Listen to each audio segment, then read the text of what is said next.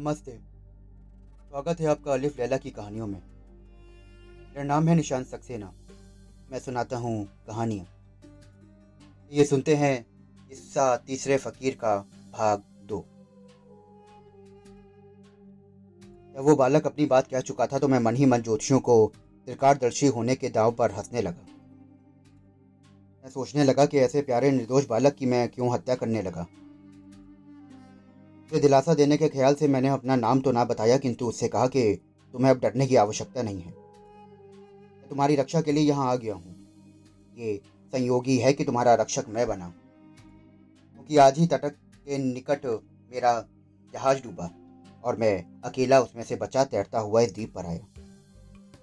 यहाँ पर मैंने तुम्हारा हाल देखा। भगवान पर भरोसा रखो, किसी प्रकार की चिंता अपने मन में ना लो जोशियों की भविष्यवाणी कभी सच्ची नहीं होगी। मैं यहाँ रहकर चालीस दिन तक तुम्हारी सेवा और रक्षा करूँगा। भगवान की दया से ये चालीस दिन की अवधि भी कुशलता पूर्वक बीत जाएगी।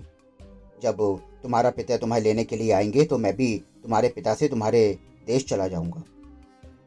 और वहाँ से किसी जहाज़ पर अपने देश के लिए रवाना हो जाऊँगा। मैं आजीवन तुम्हारा उपकार ना भूलूँगा। मैंने इस प्रकार उसे धैर्य देने वाली बहुत सी बातें की। मैंने ध्यान रखा कि भूल से भी मेरी जुआ पर मेरा नाम या मेरे पिता का नाम ना आए, क्योंकि इससे उस बालक के मन में अकारण भय उत्पन्न हो जाता। उसका जी बहलाने के लिए मैं तुझे तरह तरह की कहानियाँ और अन्य प्रकार के वृतांत सुनाता रहा। वो बालक अत्यंत कुशाग्र बुद्धि जान पड़ता था। इतने दिनों तक चुपचाप रहने के बाद उसने मुझसे वार्तालाप करके बड़ी प्रसन्नता हो रही थी। रात हुई तो हम दोनों ने मिलकर भोजन किया। उसके पिता इतनी खाद्य सामग्री रख गए थे कि दूध क्या तीन आदमियों तक को, तीस चालीस दिन तक को कोई दिक्कत नहीं होती खाने की। रात होने पर हम लोग भोजन करने के उपरांत सो गए। दूसरे दिन सुबह जगाने पर मैंने उसके हाथ मुँह धुलाए और उसके पास स्वादिष्ट व्यंजनों का नाश्ता करवाया। दिन भर उसके साथ शतरंज और चौपड़ खेलकर उसका जी बहलाता रहा। रात को भोजन करके हम फिर से सो गए। हम लोग इसी तरह से दिन व्यतीत करने लगे और इसके कारण हम दोनों में एक दूसरे के प्रति स्नेह काफ़ी बढ़ गया। मुझे तो वो बालक प्राणों से भी ज़्यादा प्यारा लगने लगा। मुझे विश्वास हो गया कि ज्योतिषियों का ये कथन सिर्फ़ बकवास था कि बालक अजब बादशाह के हाथ से मारा जाएगा, क्योंकि अजब बादशाह को। यानी मुझे तो ये जान से प्यारा है तो मैं इसकी हत्या क्यों करूँगा? प्रकार उनतालीस दिन हम दोनों हँसी खुशी उसके घर में रहे। चालीसवें दिन जब वो जागा तो बड़ा खुश था। कहने लगा कि देखिए महोदय, आज चालीसवां दिन है। भगवान की दया से और आपके अनुग्रह से मैं सही सलामत हूँ। मेरे पिताजी जब इस बात को सुनेंगे कि आपने इस अवधि में मेरी कितनी सेवा की है और कितना उपकार किया है तो वो अत्यंत कृतज्ञ होंगे और आपको सुरक्षा पूर्वक आपके देश में पहुँचा देंगे। फिर उस लड़के ने मुझसे कहा कि मेरे लिए कुछ जल गर्म कर दीजिए ताकि मैं अच्छी तरह नहाकर नए कपड़े पहनूं, क्योंकि मेरे पिता आज मुझे लेने के लिए आएँगे। मैंने पानी गर्म करके उसे नहाने धोने का प्रबंध कर दिया। नहाने के बाद वो बिस्तर में आ लेटा। मैंने उसे लिहाफ उड़ा दिया और कुछ देर के लिए वो सो गया।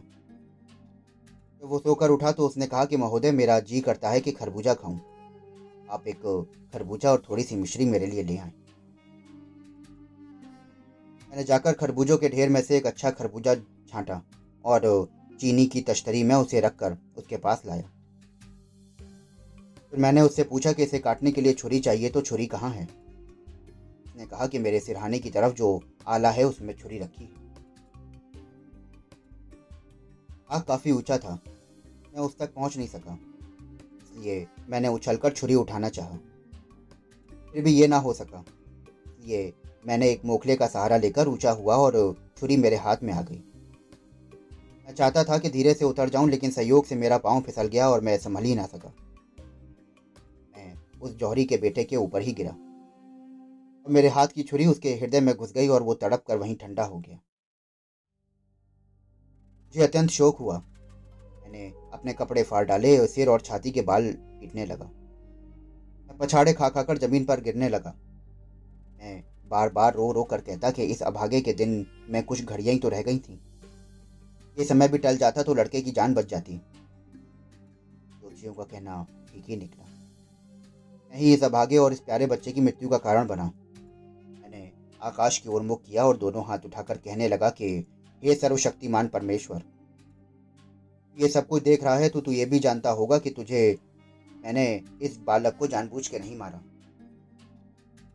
इसकी मृत्यु में मेरा तनक भी दोष हो तो तू इसी समय मेरे प्राण ले ले।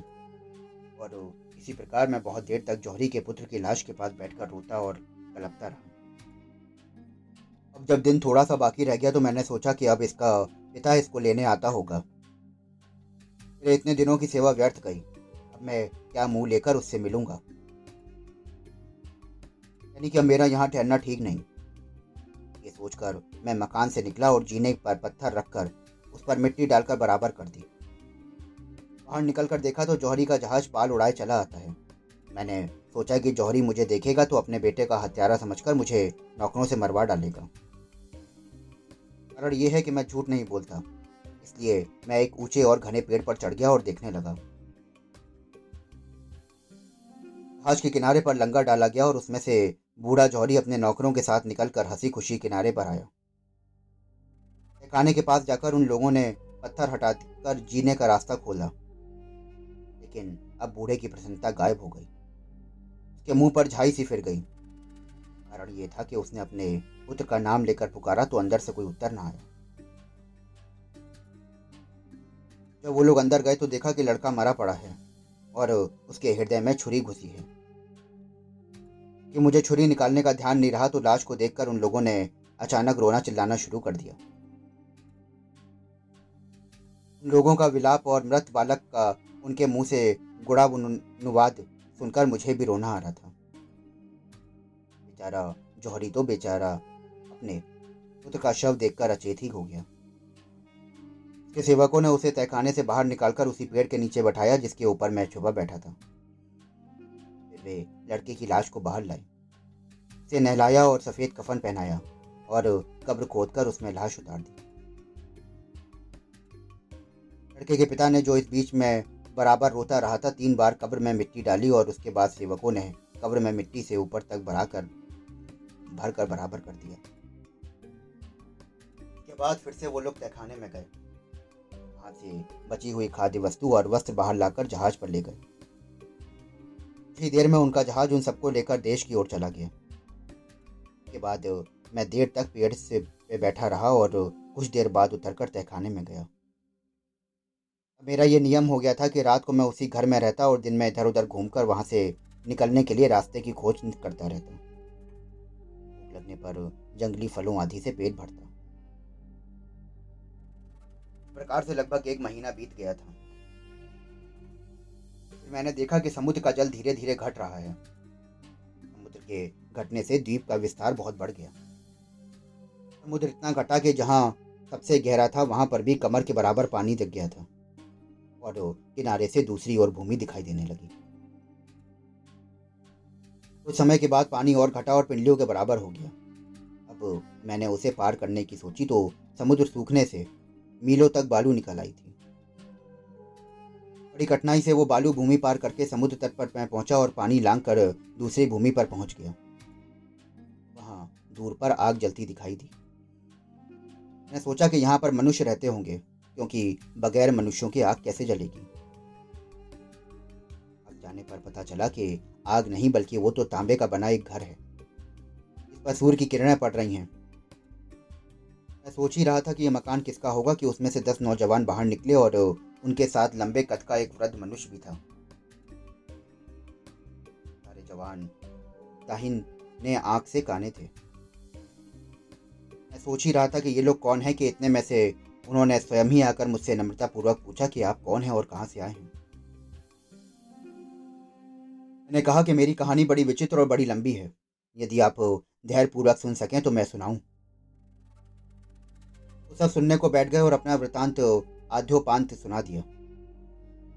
मैंने उन्हें यह सुनकर बड़ा आश्चर्य हुआ और फिर भी वो लोग मुझे उस मकान के अंदर ले गए। उस मकान में कई बड़ी बड़ी दलाने और बारह दरिया पार करके एक बड़ा सा नील घर दिखाई दिया। के चारों ओर दस कमरे के नील रंग से बने हुए थे। जिनमें एक मनुष्य आराम से रह सकता था। कमरों के घेरे के बीच एक दलान था जो बहुत ऊँचा था। मनुष्य दलान में जा बैठा और चारों ओर कमरों में दसों जवान कालीन पर बैठ गए। जवान ने मुझसे कहा कि, हे मित्र, तुम भी घर के बीच में बिछे हुए कालीन पर बैठ जाओ। लेकिन हम कुछ भी करें, उसका कारण ना पूछना और ना ये पूछना कि तुम लोग दाहनी आग से काने क्यों हो। कुछ देर बाद वो बूढ़ा उठा और दसों कानों जवानों के लिए खाना लाया। उसने हर एक को खाने में से उसका भाग दिया। एक भाग मुझे भी दिया गया, जिसे मैंने खा लिया। कुछ उपरांत वृद्ध पुरुष ने हम लोगों को एक एक प्याला सुगंधित मदरा का दिया। उन लोगों ने मेरे वृतांत को सुना, जो उन्हें अद्भुत और रोचक लगा था। के बाद हम इधर उधर की बहुत सी बातें करते रहे। जब काफ़ी रात बीत गई तो एक जवान ने बूढ़े से कहा कि हमारे सोने का समय हो गया है। अभी तुम हमारे दैनिक नियम की चीज़ें नहीं लाए। बूढ़ा एक कोठरी के अंदर गया और वहाँ से दस थाल नीले ढक्कनों में ढके हुए लाया। हर जवान के सामने उसने एक एक थाल रख दिया। ढक्कन खोलने पर हर थाल में राख और काली स्याही थी। उन्होंने राख और क्याली स्याही को मिलाकर अपने अपने चेहरों पर मिल लिया।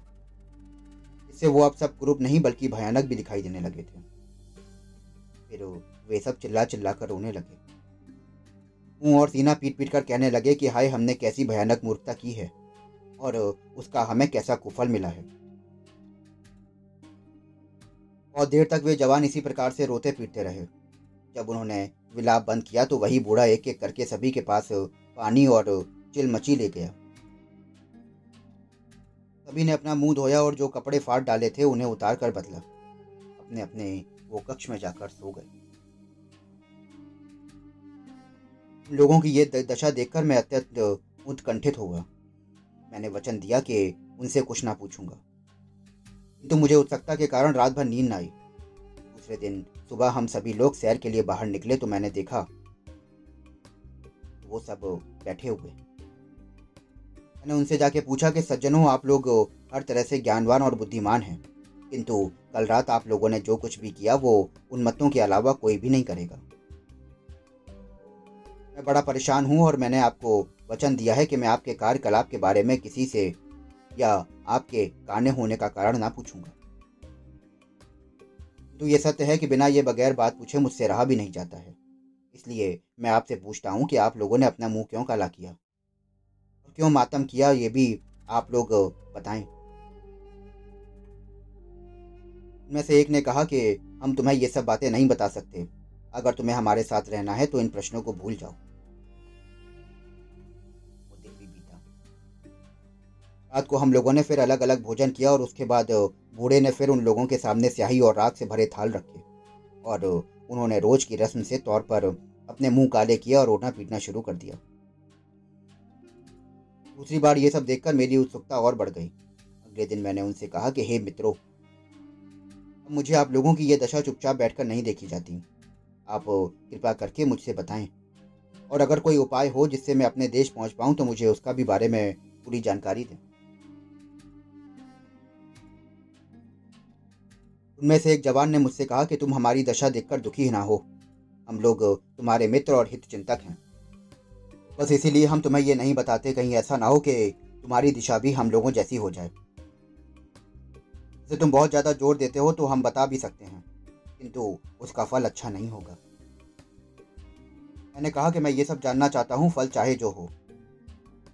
इसमें एक जवान बोला कि देखो, हम तुम्हें फिर एक बार समझाते हैं। बातों को जानने की जिद छोड़ दो। हमारा कहना मानो और इस बारे में कुछ ना पूछो, वरना तुम भी हमारी तरह काने हो जाओगे। मैंने कहा कि इस बात के फलस्वरूप मुझे जो भी दुख पहुंचेगा, मैं उसको सहने के लिए तैयार हूँ। मैं अपना ही दुर्भाग्य समझूँगा और आप लोगों के इसके लिए दोष ना दूँगा। जवान ने कहा कि देखो, अगर किसी कारणवश तुम्हारी दाहिनी आग फूटी और तुम हमारे पास वापस आए तो तुम हमारे साथ नहीं रह पाओगे, क्योंकि तो तुम देख रहे हो कि यहाँ पर दस ही कक्ष हैं और दसों भरे हुए हैं। यहाँ ग्यारहवें आदमी के रहने की गुंजाइश नहीं है। मैंने ये भी कहा कि मुझे ये भी स्वीकार है। आप मुझे यहाँ ना रहने दें, लेकिन अपना बेच ज़रूर बताएँ।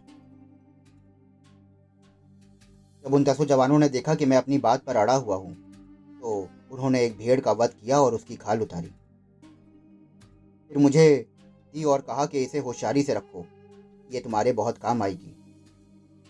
हम लोग इस भेड़ की खाल सिर में सी देंगे और यहाँ से हट जाएँगे। फिर यहाँ एक अति विशालकाय पक्षी जिसे रुक कहते हैं, वो आएगा और तुम्हें भेड़ समझकर झपट्टा मारकर उठा लेगा। और एक बहुत बड़े ऊँचे चोटी पर रख देगा तो तुम्हें खाना चाहेगा। हम पहले से होशियार किए देते हैं। जो ही तुम्हें मालूम हो कि ज़मीन पर रखे गए हो, छुरी से खाल को चीर कर बाहर निकल आना और ज़ोर से चीखना तो पक्षी इससे डरकर भाग जाएगा। के बाद तुम निर्भय होकर आगे बढ़ना और कुछ दूर चलकर तुम्हें आलीशान महल मिलेगा। महल पर ऊपर से नीचे तक एक जगह सोने के पत्थर मड़े हैं। जगह जगह बड़े बड़े सुंदर ढंग से हीरे और दूसरे रत्न जड़े हैं। निर्द्वंद रूप से मकान के दरवाजों से जो हमेशा खुला रहता है, अंदर चले जाना। हम सभी एक एक करके उस मकान में रहे तो उसमें क्या होगा, ये बताने की ज़रूरत हम नहीं समझते। जो कुछ हमारे साथ हुआ, वो हम नहीं बताएँगे। क्योंकि हमारी दशा ऐसी नहीं है कि वो कहने सुनने में हमें खुशी हो। तुम स्वयं ही वहाँ पर देख सुन लोगे। हाँ ये ज़रूर है कि हमारी तरह तुम भी दाहिनी आँख से काने हो जाओगे। वैसे तो तुम पर जो अभी तक बीता है और उसके आगे जो बीतेगा वो सब लिखो तो पूरी पुस्तक तैयार हो जाएगी। किंतु हम तुम्हें इससे अधिक कुछ ना कहेंगे। तो जवान ने अपनी बात समाप्त कर चुकी थी।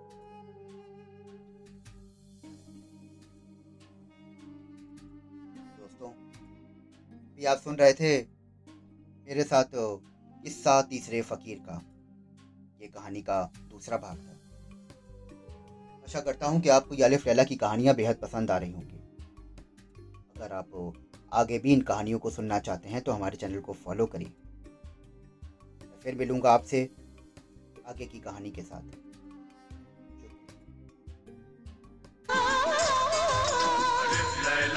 Alif Layla, Alif Lam.